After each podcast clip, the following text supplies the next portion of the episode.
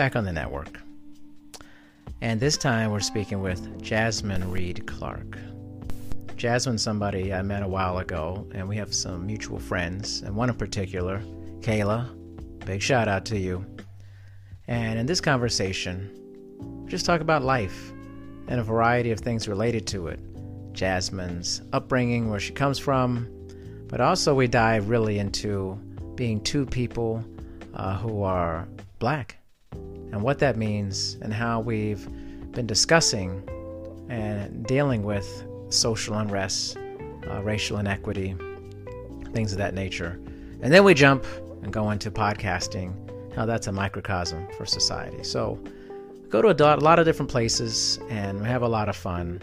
I think you'll feel the chemistry when you listen to the podcast. So enjoy the conversation between myself and Jasmine Reed Clark. Okay, we are back in the network, this time with Jasmine. Jasmine, how are you today? I'm good. How are you, Darian? Good, good. I was pretty pumped about our last conversation. I thought it was really nice. I love chatting with people ahead of time. Yeah. Yeah, for sure. And building that rapport, making sure they're not crazy. It's it's always a good time.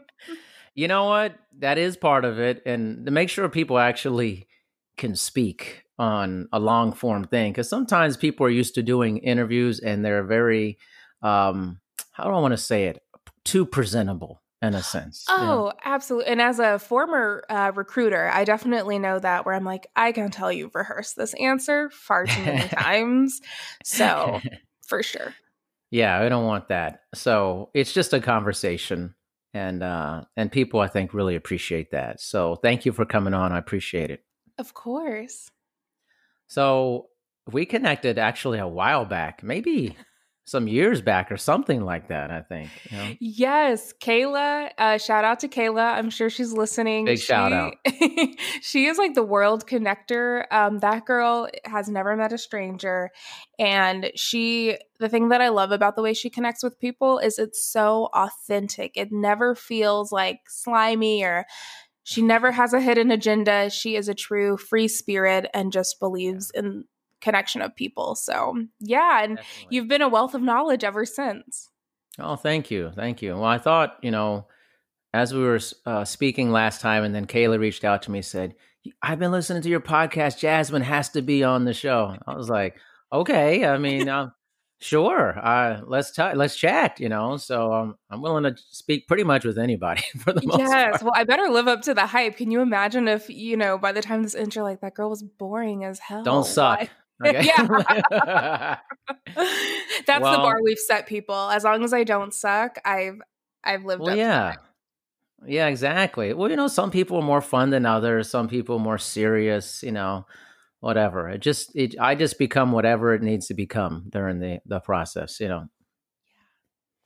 Well, so let's kick talk? it off. I want to yeah. know about. Oh no, don't worry, I got this. all right. you will never have silence or weird awkwardness with me. On none that I'm not like that ever in my life. I'm like no, no, no. But I wanted to learn a little bit about um, your beginnings and how you got to where you are now you know, we'll talk a little bit about professionally, but I would love to know. I don't think I know any anything about where you grew up or anything like that. You know. Ooh, okay. So we're gonna take it way back. Uh, yeah. I was born in Atlanta, Georgia. I was born and raised there, um, and then I went off to college at Ohio University. So I spent some time in Athens, Ohio. Uh, very like Appalachian. And then I graduated in 2013. And like most people, I didn't have a job. So I had to, you know, mooch off my parents for a couple years.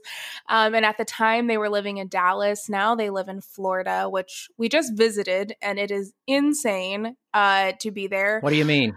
What do you mean? Uh, I don't think they know that uh, there's a pandemic right now. Granted, they live in Destin. Wait, so wait, wait, wait a minute. Oh, I love Destin. I've been there. It's so awesome. Okay, yeah, and I don't know if it's like people are like they treat the pandemic like calories. They're like, oh, these calories don't count or like this social distancing doesn't count here people were staring at us like we were crazy um but i mean why were you like wearing masks and stuff and yeah. actually like oh, caring you know, about your health exactly just taking precaution trying to like lessen the curve and stuff so um i think i think people looked at us like we were making more of a political statement than anything. Why, come on. I mean, I, why does it have to be like that? I know. And God, and I know I'm getting off on a tangent, but I was, okay. it kind of hit me like yesterday. I'm like, holy shit, it's August. And I really thought things would be over by now. And it seems like we are nowhere close to being over. So just can we all get on the same page? We have an election coming. We we'll have plenty of time to fight about politics. Yes. Just I want to get on the same page. But um, but now they live in Destin, but they were living in Dallas. So I've been living in Dallas for seven years and I have I feel like a cat with many lives. I used to be in social mm. media and advertising, and then I was in HR and recruiting. And then, um, actually, just to bring it all back, the pandemic hit. I was super unhappy at this new job I had just taken. And on my 60 days, I sent in a resignation letter and I started going out on my own. So now I'm on this whole other journey of being a full time freelancer. But so far, it's treated me incredibly well. In fact, I get to speak to people like you. Um, and I don't know how hippy dippy you are, but I definitely feel more in alignment with my calling in the universe. Um, mm-hmm. Um, so it's funny how COVID, um, while I wouldn't wish what has happened on on our world, I'm grateful for the silver lining of it affirming that we should always keep trusting our guts and move in the direction that we feel called to. Yeah. There's a lot there I'm going to be getting to, just so you know. Oh, uh, yay. let's back up. Let's back the time machine up. Okay. And you were in social media. Yeah. What was that like working in that environment? Ooh, now when I was doing it, it was 2013 to 2016. And so this was before the word influencer was a thing. This oh, gosh. was, oh, I mean, it was so different then. Um, I would I, I sometimes I'm interested to see how I would like it now, but back then it was very got to get that follower count up. It mm. was not as it, it felt very soulless for me and that's not to knock anyone who loves it um, because I definitely have a different appreciation for it now. I think I'm again since 2020 we can see the power that it has. Um, but at the time, there were no movements being done. It was pretty much like posting pictures of your breakfast. Um, oh, no. But it was, yeah, it was, it was good to live in. But the one thing I'll say I learned, and I'll kind of sprinkle in public relations world here too is I definitely learned how competitive people could be and I definitely met a certain type of coworker which every industry is going to have that competitive dog eat dog person in the office. I'm not saying it's exclusive to social media, but I think I definitely saw more of those personality types. Um, so I was grateful when I did leave. Um, but one thing I will also say to to kind of like, you know, be honest and clean it up a little bit, I am really happy that social media taught me so much about creativity and like staying on your toes because those algorithms change all the time and just to be like a lifelong student. So I did get good things out of my time in social media. You know, it's funny. You're like, I did get something good out of it. Yes. like, like bad of nothingness. There was something good. Yeah.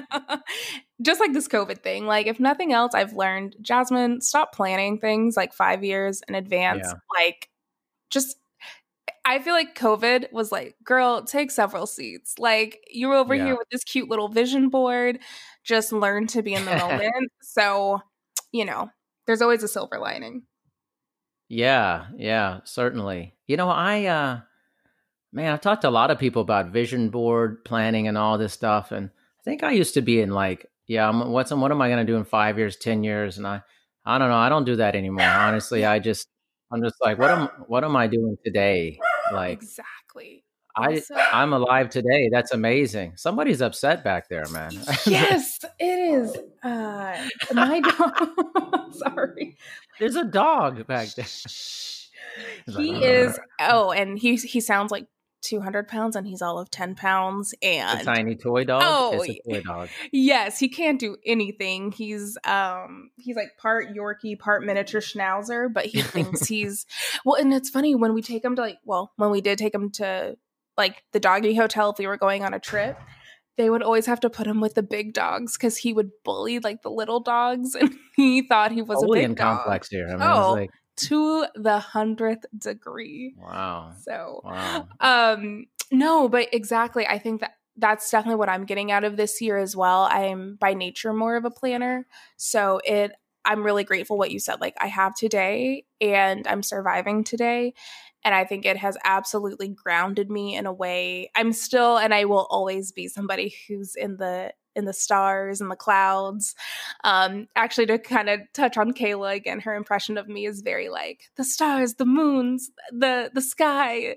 You know, like I'm very abstract, yeah. but I'm very thankful to now kind of mature and have more wisdom and understand all you can do is take things day by day and be so grateful for the people right now and don't yeah. wait to say I love you. Don't wait to say f you too sometimes you know sometimes you got to be so so yeah definitely on that that wavelength as well. Most definitely. Actually I, I just wrote an article for this magazine about like connecting to other people and bringing people towards you in connection. And one of the things i gave kind of gave kind of a three step process but one of it one of the steps was um, tell people they're good you know be honest with people um, and don't wait to do that. That's one of my big things. Like mm-hmm. when I talk to people, is like I like to tell them, "Hey, I really appreciate you. You're a good person. Uh, your time is really important to me." You know, just just give them like fill their bucket.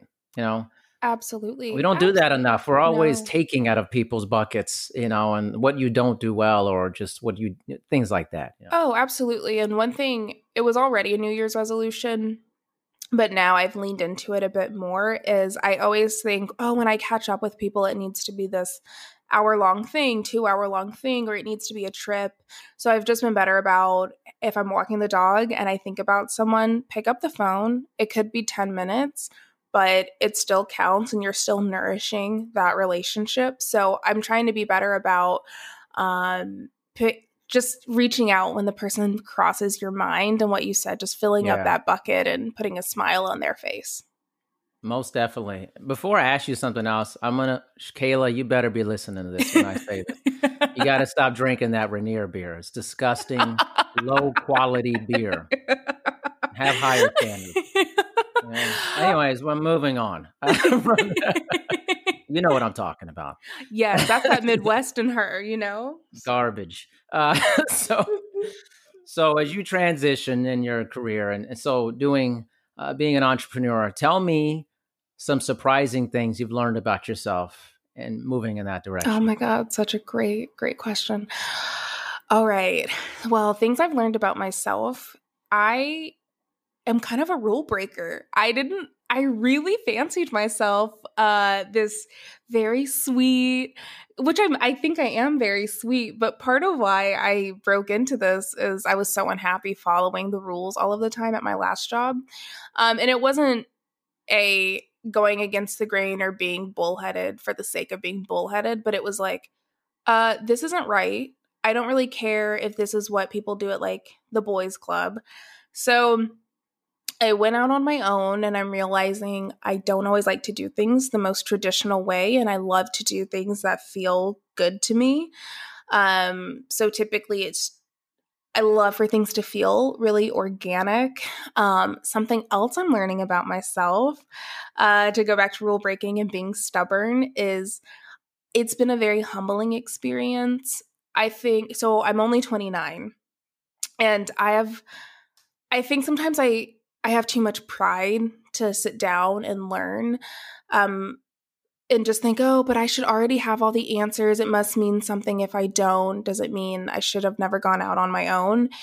And getting over that pride has been really great. And just sitting down and watching a bunch of Skillshare classes or listening to a bunch of business podcasts and understanding that to go out on your own, you never needed all the answers. So you don't have to be too proud to seek out wisdom from other people. You can still be a strategic free thinker while still learning from others, which is so interesting that I had to learn that in business because in my personal life, I'm the person who wants to sit with the old people at the wedding and and learn about, you know, all of their wisdom. So I so it's been really lovely to understand I can apply that same um, appetite to business. Other things I've learned about myself, I there is not enough time for imposter syndrome. Sometimes I'll talk myself out of. Actually, so this weekend I was asked to speak in a in a, pan, a panelist, and it's all about like mental health, and they wanted me to take a mental health um, angle a, around career transition during COVID. And I had that moment of like, oh my gosh, am I even good enough? What am I going to talk about? I'm not a licensed therapist. And then I was like, then the like Sasha Fierce in my brain was like, no, no, boo boo, because oh, you've no. been doing therapy. you've been going to therapy for 10 years. You talk about therapy all the time on social media, and you just did a huge career transition during COVID. You are the absolute right person. And so it's kind of like this angel and devil on my shoulder. And it's, um, except the angel, I guess, is imposter syndrome, and the devil is like the confidence I should always lean into. And so that's the other thing is just embracing that more confident side of myself that I guess I never really felt in corporate America. So those are some interesting things I've learned. And one thing last thing I would I just kind of want to throw out there, maybe you've experienced it is I think when you go out on your own, you really see who's there to support you and what loyalty looks like in friendships. So, I think I'm also just learning a lot more about relationships and people who believe in you and support you and what I think I guess the way I want support to look in my life is evolving. I want I want encouragement. Mm. I want mm. people in my corner. Oh, wait, wait, wait, wait. Oh. I want to hear more. Well, I got to yeah. You know what? That's an important point. How do you want support to look like in your life? I don't think a lot of people think about Mm-mm. how they want to be supported. You know, throw it around like support me, but like it's good to operationalize what does that mean for you. So expand upon that. Oh, absolutely. So, um, okay, do you and your wife talk about like the love languages? Yeah, we've definitely talked about it. Okay. So I used to only apply that to my romantic relationships, my own marriage. And over the last about 18 months, I've realized no, like that really has to show up in your working relationships, in your uh, friendships. So, to go into that, when I went out on my own, um, I, I really didn't tell anyone. And I had one friend who reached out and she's like, Why did I have to find this out? You know, through the grapevine that mm-hmm. you quit your job. And I was really honest with her. I was like, Well, to be honest, you never really encourage me like you're always the f- and we hey we do need that friend to pull us down and be like have you thought about x y and z? But she can kind of be that more pessimistic friend and i was like and that's not the kind of energy i really needed right now. Um i just didn't need any more negative energy. And i want support to look like okay if it's an article i've just written read it or like it or share it. If I am coming out, for example, I have a podcast debuting in September. So support nice. would be like, yeah, thank you. Support is going to look like, congratulations, good for you, Jazz. Oh, by the way, I listened to your first episode. I really love this. Oh, and then if you have constructive feedback, that's fabulous too. But it's the friends who want to support you in silence, um, which I think has just uh, been highlighted this year through the Black Lives Matter movement as well. Um, but I don't need silent support anymore. And that's what I've learned throughout 2020 in all different avenues. And I want someone who is vocal with their appreciation. And I want somebody who is passionate with their encouragement. That's what I need. You heard it here. This is what Jasmine wants. so if you don't do it, just step off all right yeah just for the birds just go find other friends i just but but how do you like is that how you have felt too is you're like oh this this isn't going to mm. cut it anymore you know i i got a weird thing kind of like um i feel like so for me i grew up in a military family mm-hmm. and i was moving around all the time so i never had like a lot of friendships growing up i mean i was friendly with people but i always knew they were going to essentially end because you know i was growing i'm 42 we didn't have the internet and stuff you know so um, when you there was really no communication when you left somebody it wasn't like oh we can go check messages you know or text each other or you know whatever you know like it was like we're done you know you're mm-hmm. little kids it's not like you're sitting on the phone talking to each other you know exactly. from another country so it was a lot of beginnings and a lot of endings in my life regularly and i think that kind of manifested itself early in my adulthood where I was just like, all right, whatever, you know, like, and, and it's still somewhat for me. Like I, I like being encouraged. I like support, but I don't feel the, the pull to like need people to tell me about it. That's really um, interesting. So it doesn't, yeah. it doesn't really matter that much to me. Like it matters but what i'm saying is i'm sticking my foot in my mouth here. It matters but i don't like desire like people kind of telling me man you're doing great and stuff. Oh please. I like doing that to other people. I enjoy doing that but mm-hmm. i don't desire it for myself. And and i think that stuff is so interesting like i don't know how much you're into like psychology and personality quizzes but I am addicted to the Enneagram and like Myers Briggs. And it's really interesting when you hear that. And and to be honest, I envy people like you. I really do. My husband is like that. He doesn't need a bunch of validation, but um, and don't get me wrong, I think there's a point it can be unhealthy, which Speaking of therapy, we have talked about at length in therapy um, about validation, but definitely I have realized over the years, words of affirmation is words of affirmation and quality time are my top love languages. And I realize it's not just um, applicable to my marriage, it is applicable to all of my relationships. So words of encouragement definitely mean a lot to me. You're awesome. Thank you. there you go. Here, you want some encouragement? I'll throw it on to you. All right, Jasmine. You're doing a great job today. Thank you. Jeez, man. no, everybody, you know, likes different things, but I think it's important to if you really if you desire something you should say that you desire something you know uh, for that and be open about what you want i mean communication in any form is really important with that just for me like my wife will ask me like well, you know, what do you want? Like, how do you want to be, you know, uh, supported in, in sense of like what you're doing with your projects? I'm like, I don't know. Like, I just do, I just do it, man. I'm like, yeah. you don't, I don't need you to tell me like, oh, keep doing this, push yourself, like, uh, blah. I'm like, I just, I've always had an incredible drive internally to get things done. Mm, I um mm-hmm. not saying like mm-hmm. I don't I don't want people to think, look at this guy, he doesn't need anybody. That's not true.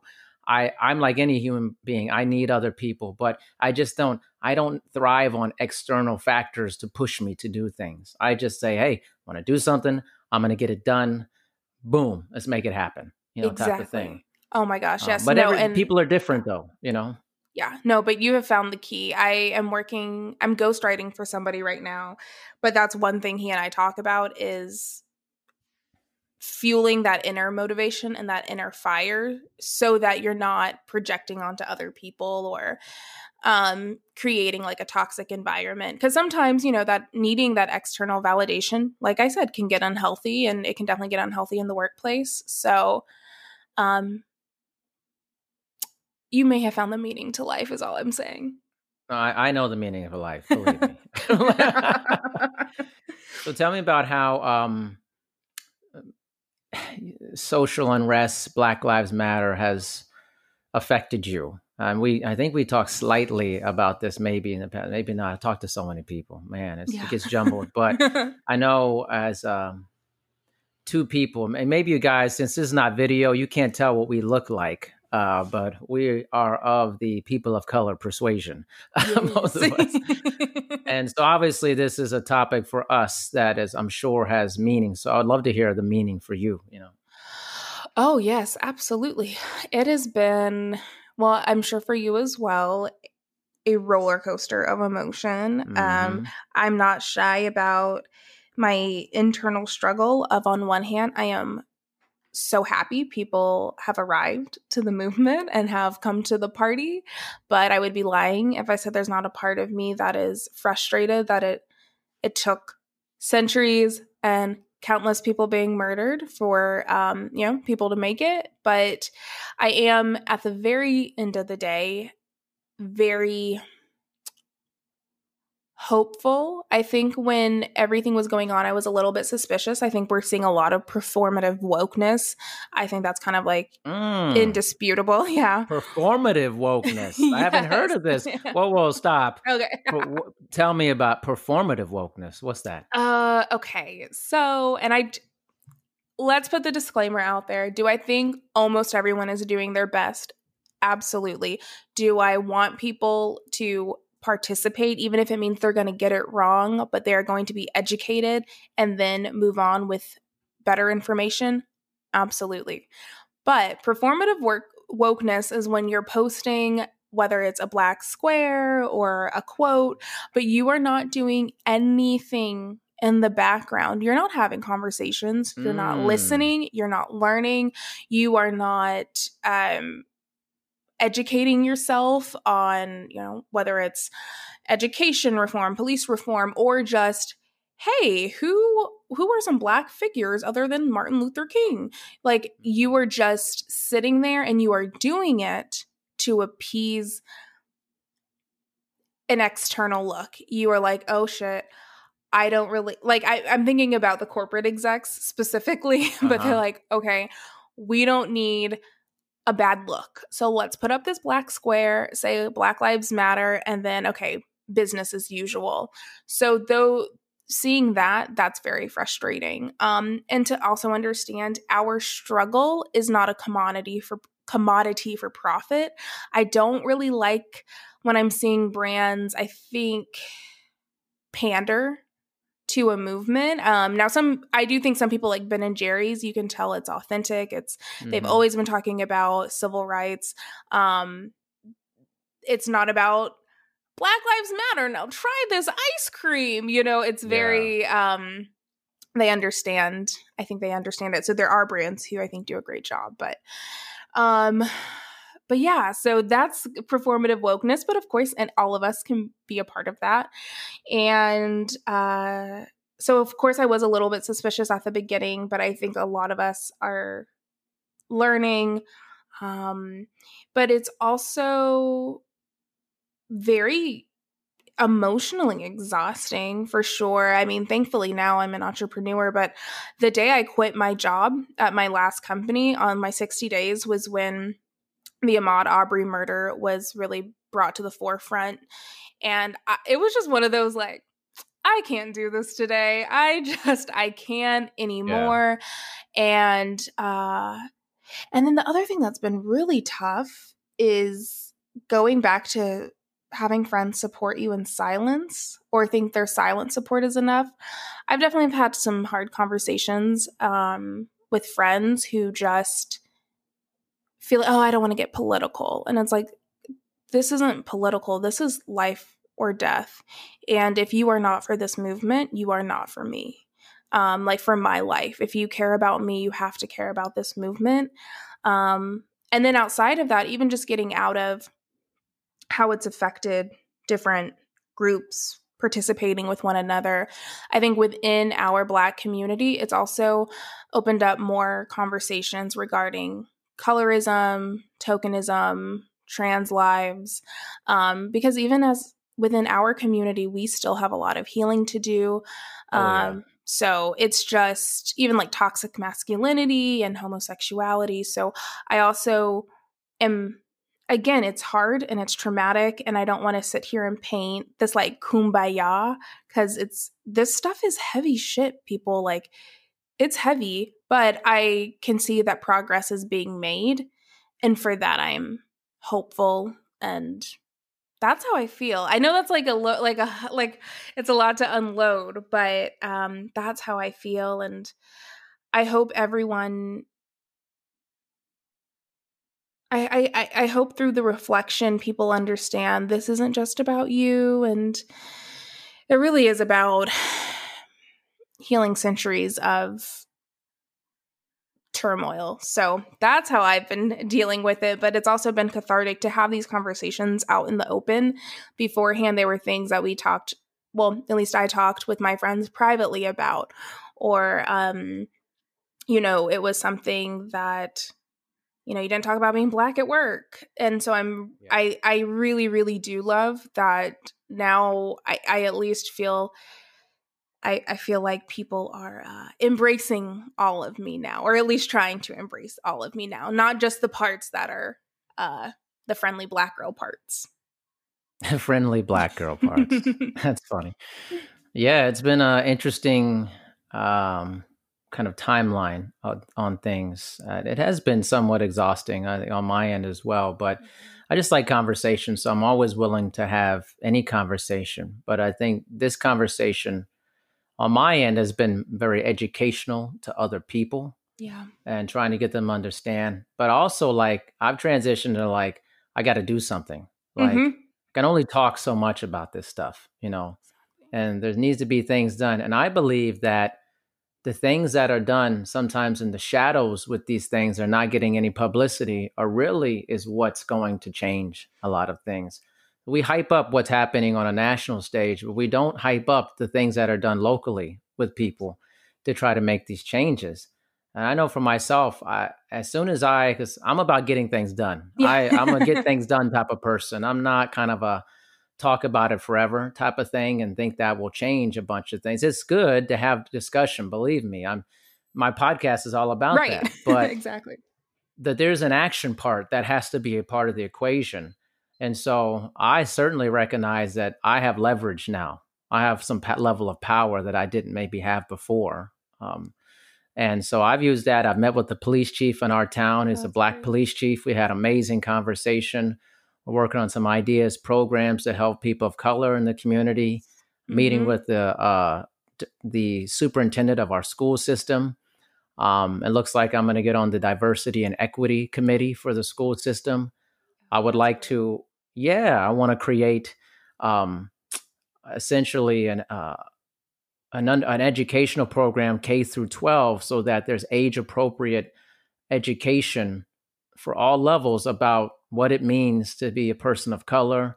And so that black, white kids, in, uh, Indian children, uh, Spanish children, whoever learn what it's like all over the board, every age group of understanding tolerance, understanding mm-hmm. equity, inclusion, all throughout. So when they come out of high school and go into the world, they've had this huge amount of information and training of how to be a better better human to other people yeah. that. that's really great because um, and i spoke about this on a different podcast we were taught we had our own education at home um, on many different things but i remember my parents sitting me down like okay if you get pulled over like this is what you have yeah. to do mm-hmm. and so when the black lives matter movement had a bit of a resurgence earlier bit of a huge resurgence uh, earlier this year because yeah. it's been around for many years but um that was one thing that i remember a few white friends were like is that true? Like, did your parents have to teach you all these other things at home? And I'm like, Come on, oh, yeah, shit. Like, I guess for you, like, you don't. Okay, yes. Well, yes, so and so. That is exactly the life I had growing up. Yeah. Um. So I think all of those actions are, and and those are the things that are going to change things hundreds and hundreds of years from now. So that is so great. Yeah, I mean, you got to be. I think these are not things that are going to change overnight. And Mm-mm. I know that as a as a human race, we want things to change quickly all the time, like in our favor. You know, we yeah. want, and that's just the that's just human nature with people. But you know, real positive change takes a long time. It really does. Oh, yeah. Because you're overcoming so much gridlock with people and their their beliefs and ideas uh, that they've grown up with, and my whole approach is like we got to get back to where this all begins. Really really the the genesis of families. Beginning parents infants you know start creating you know these programs early in life. It's it's i'm not saying it's impossible to change an adult's mind who's you know 70 years old or whatever but can be very difficult when you've had oh. a, uh, an entire lifetime of a certain thought the mindset you know oh, not I, impossible but i think you got to start with the genesis. You got to deal with the the root of the issue not just the symptoms all the time you know? Boom exactly that right there. A hundred percent agree. You know, you can't put band-aids on things. It's like, okay, we can do some things immediately that I think are good, but if overall it's going to take a very long time and it's just like what we're dealing with COVID-19, you know, we had this idea like, oh, it's going to be a couple months and stuff. But if you know pathology and virology and you take the time to understand that stuff, nothing works like that. Mm-hmm. you know, mm-hmm. mm-hmm. nothing in your life works like that. That is you know maybe insidious or you know difficult it's it's a process and i think we just want things to be done so quickly people want to get in shape quickly they want to get a raise quickly they want to be the ceo quickly they want to and nobody is like why do we not understand things take time? You know but that's kind of our society. It's a fast food society you know it is. It's funny you say that because um, one of my friends we're recording for the podcast um, later well next week um, but one thing, she works in the entertainment business, and now you would think she she's a writer for Black Lady Sketch Show, and she's worked with Disney, and you know she has this really fabulous repertoire, and you know she just did a commencement speech at her old high school. So when they're, uh, you know, presenting her to the stage, it's like, wow, this person, she's she's been nothing but black excellence, right? But being her friend, she's like there's no such thing as an overnight success and there's so much rejection and it's like so much turmoil and back and forth and um and it's it just kind of reminded me of that like nothing is going to be overnight even no matter what it looks like from a stage so no not at all and i think it's also responsibility of of a lot of people um to be a part of this whole thing. You know, it's uh, obviously I think it's very incumbent on white people. They have to do their part clearly mm-hmm. because black people have tried for a long time. Oh, mm-hmm. Mm-hmm. And so white people have a responsibility. You listen to this, you may yes. not agree with me, but I'm just telling you, like you gotta, you have, you're a part of the equation. But I also believe that, uh, especially black folks who have done well in life, you got to get your ass together, man, and get out there yeah. and make a difference. You know, like you got to recognize your leverage, your power. You do have it. Mm-hmm. And mm-hmm. I recognize being in a small town on a border of an international border, I have leverage. And there are there are places and schools that they want to have diversity inclusion programs, but they don't see anybody that looks like me. That maybe the message would be much more powerful to the students and stuff. So I'm like, I have power. Yes. I can go in and I can be a voice. I can actually make a change. So if you have a platform, you have an opportunity, you need to do something. You need to do something about it. A hundred percent. A hundred. You know, it's good to support and but I'm not saying it needs to be something like you do what feels native to you. I don't want to tell somebody what they should actually do, but it should be something that feels native to you that you feel you can make a difference. And it doesn't have to be spread all over the internet like throw up like this, this stuff congratulate yourself. Like if it's just you doing stuff in the shadows you just i just like to work behind the scenes then do that. But don't sit on the sideline you know do something that feels native to you that will further things for people of color. Um, again white people too was you got to do that you have to be a part of it you know um, if the tables were turned i would imagine they would be it would be a similar conversation. you know yes, I mean? it would. Help us out. I'm like, yeah, let's do that. Yeah. Absolutely. Oh. No performative wokeness here. Although oh, I never no. heard of that word. never heard of that phrase before. You're throwing around all types of words and stuff. I'm like, whoa, I'm just getting hit with all these words and stuff. Oh, listen, listen. I I'm here. Well, I was gonna say all week, but I think I'm just here all hours. So maybe You're we'll learn a few more for now. you're throwing around a lot of words. Speaking of imposter syndrome, mm-hmm. I feel I I swear, man. Like I was on this site, Spot a Guest, and uh, so you meet it's like podcasters and uh, guests. So it's, it's an easy way for people to get together. The site closed down, but what was interesting, I observed on the site there was like eight. I swear it was like this is huge exaggeration. like eight million podcasts about imposter syndrome.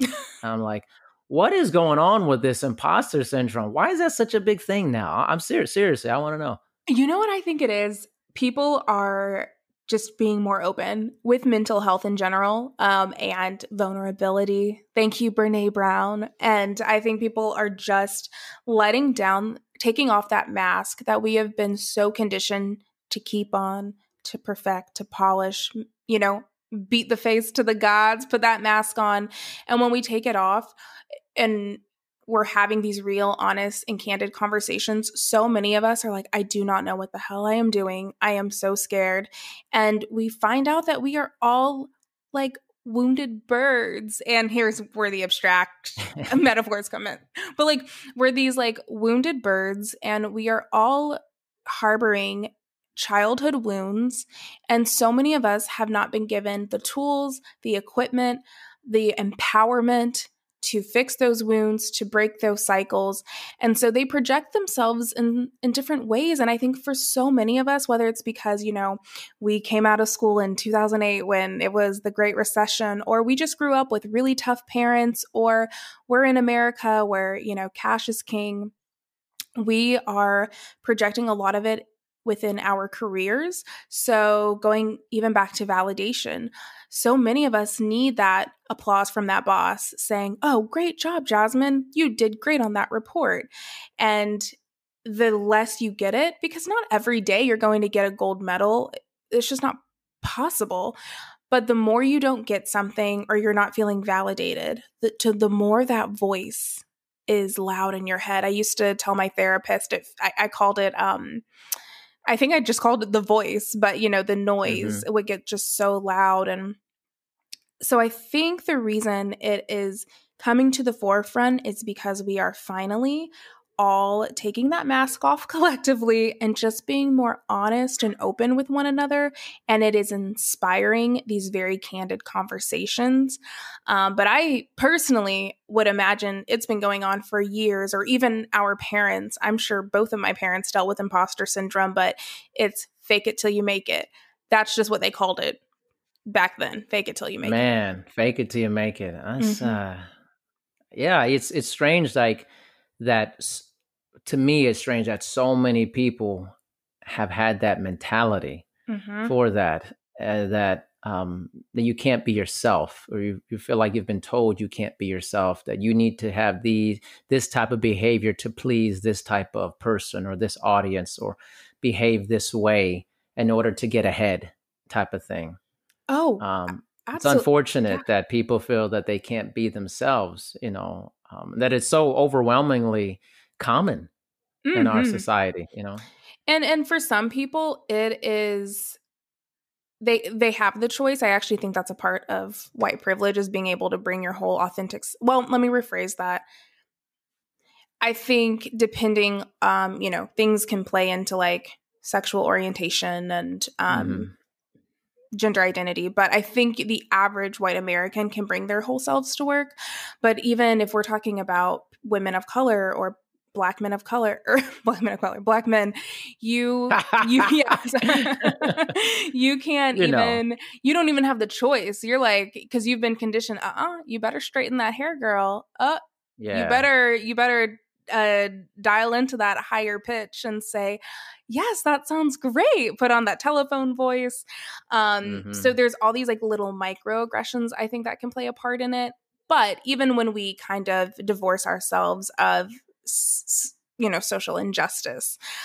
Um yeah we've all been taught you know you better be the best and if you're not the best don't let them see you sweat don't let them see you cry fight you know we i think we all end up uh, taking on this warrior mentality. So um so i think i think that's we're, we're all just tired darian. We're just tired yeah, we're just like, okay, let's all can we all agree that we don't none of us know what the hell we're doing? Okay, cool. Awesome.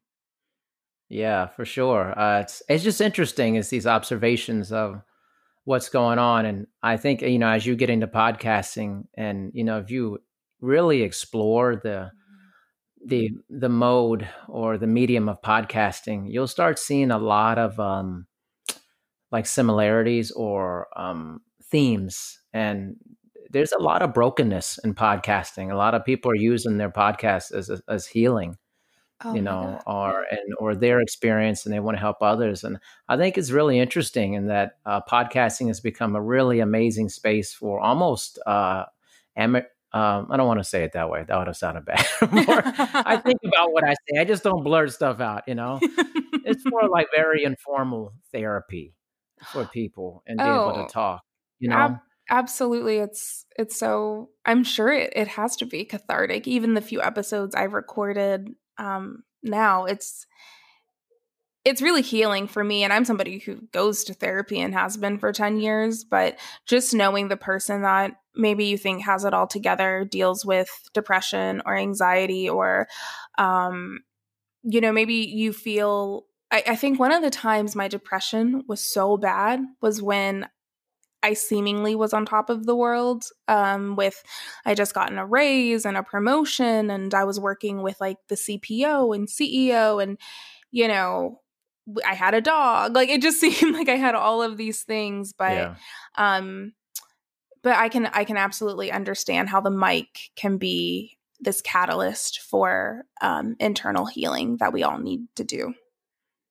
Most definitely, it's a it's a journey. You know, it's uh, yeah. podcasting is kind of a microcosm for society in a sense, and I think you'll see like the people that are successful and are the ones they're they have tremendous tenacity. They're consistently putting out episodes. There's not this lag time between very professional, uh, very open minded, uh, and um, and so you start seeing what what's the quality that makes somebody successful at something. Podcasting is the same thing, the same qualities you exert to be successful and and and moving up and doing well and causing a groundswell of support personally professionally is the same thing in a podcast it's the same thing what do you, you know, at the beginning of the hour, you asked uh, some of some some things I learned about myself uh, through entrepreneurship. Do you think there's any common commonalities that people learn about themselves once they begin podcasting? I think they learn. Uh, I think they learn whether they actually wanted to do it or not. Ooh, mm-hmm. yeah. I, I because I think it's it's become one of those things. It's like everybody's starting a podcast. like it feels like it, you know. It's like, oh, I'm starting one. I'm starting one. I'm starting one. Blah blah blah. And and I think sometimes um, we don't res- necessarily know if we actually want to do it until you get into the the arena with it. Because podcasting is very humbling, in my opinion, because it actually requires a lot of work to do it really well. And like anything that's good in your life, it uh, relationship requires a mm-hmm. lot of mm-hmm. work to be good at it. It just it just does. Parenting requires a lot of work to be good at it. Anything, your job requires a lot of work to be good at it, and podcasting is the same thing. I studied it and I really decided I knew exactly what I wanted to do. But you know, most people don't last past seven episodes. It's called pod fading. It's so common, so common. And if you look at, if you just do, and I did this, you just go through a huge scroll of prod, podcasts, hundreds and hundreds, thousands and thousands. Most of them are not updated. Only like 40% of podcasts are actually updated regularly or that. So it's actually, it's this facade of like everybody's doing it. It feels like it, but really very few people are doing it regularly and spending the time to do it well when they do it. That so is I you learn helpful. very quickly. Yes. Yeah. You learn very quickly whether this is for you. It's the time equation. For a lot of people, they go, I didn't realize it was going to take this much time. You know? Exactly. Have you read the book, um, The Subtle Art of Not Giving an F? No. Okay. It's so good. Like, by the way, I listen to everything on Audible. So I, mm. I've listened to it, but he talks about that. If you want to figure out, to a degree, he talks about it. I'm obviously paraphrasing, but he's like everyone thinks they want to be a musician but they don't want to work a 40 hour week and then go to garage band practice and you know learn an instrument and go to tryouts it's like the thing that you really are willing to put your blood sweat and tears into um, all the behind the scenes that's when you'll you'll figure out kind of what you're meant to do so i can see that absolutely being it and pod fading You've just taught it's me hard, a word. Man. Yeah, but you just taught me a word. I'm I like throwing that. word. pod fading is a real thing. It's like whenever somebody tells me during a podcast, I'm like, all right, man, like be consistent. That's or somebody asks me my advice.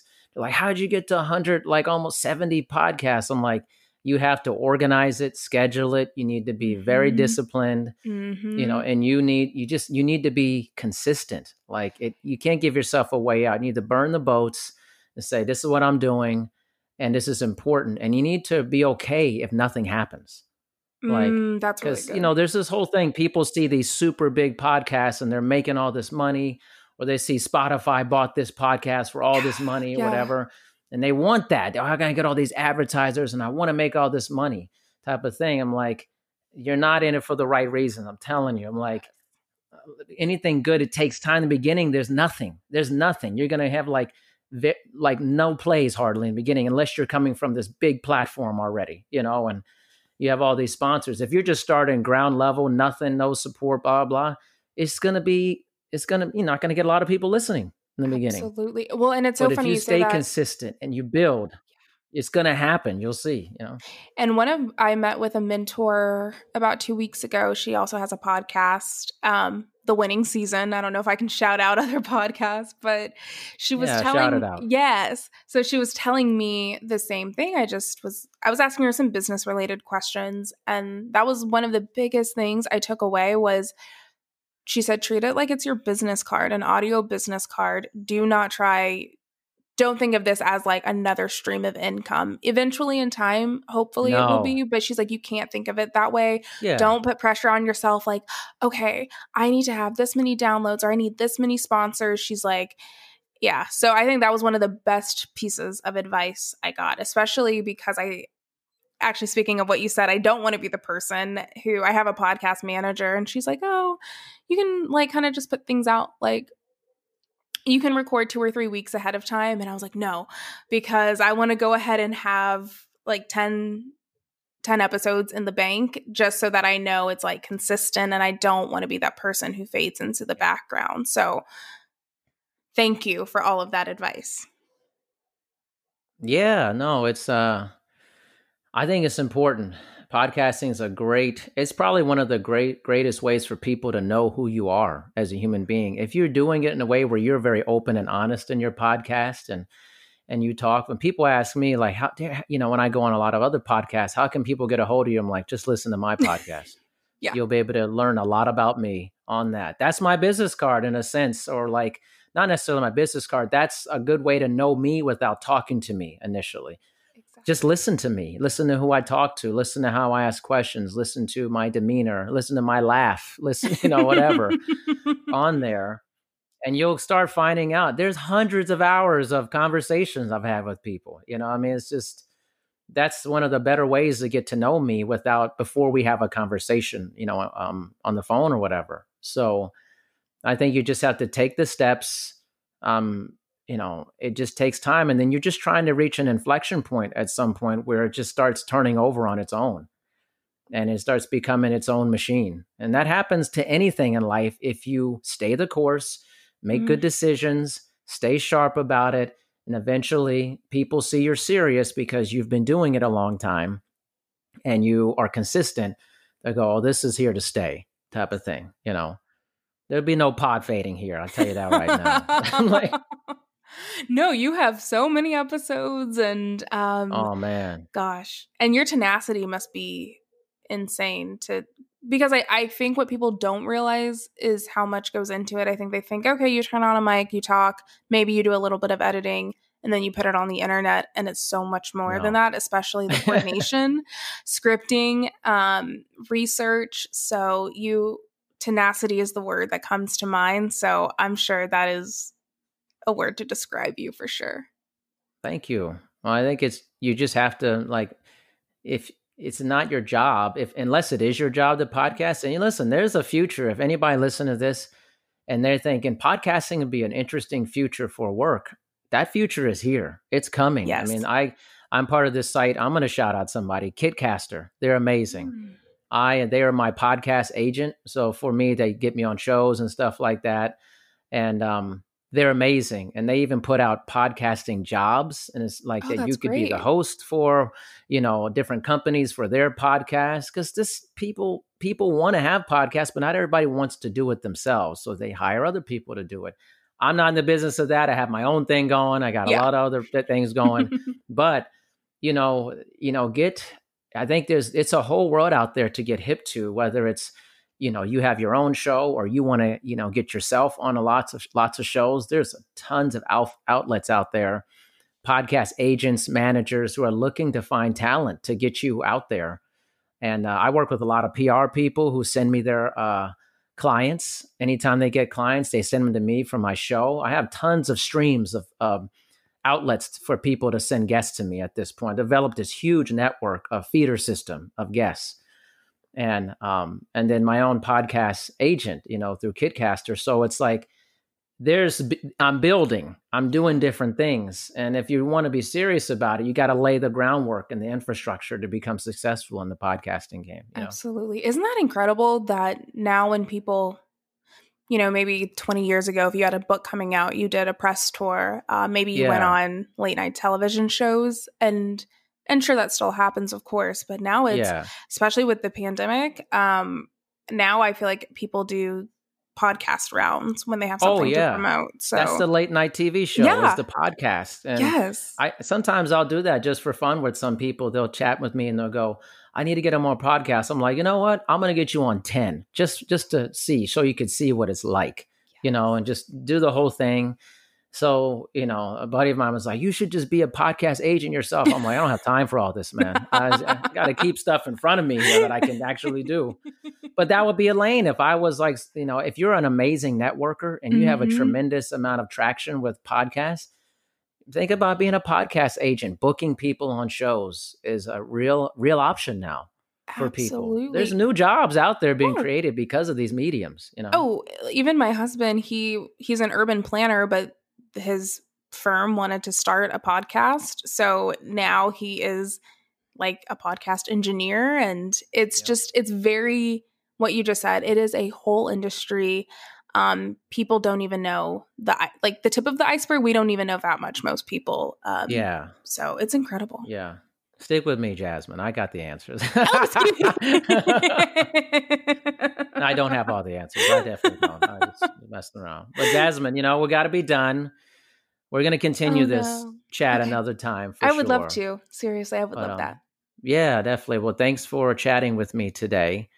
And uh, I look forward for people to listen to this podcast. Next week it will be out, but when you're hearing this, it'll be now. So whatever, you know, no one knows what day it is anymore. so- whatever, man. It'll be out very quickly. I get your stuff out soon. There's no waiting two, three months after you get on my show. It's within seven days. Boom, comes out. you know. I love it. Awesome. Thank you so much for having me.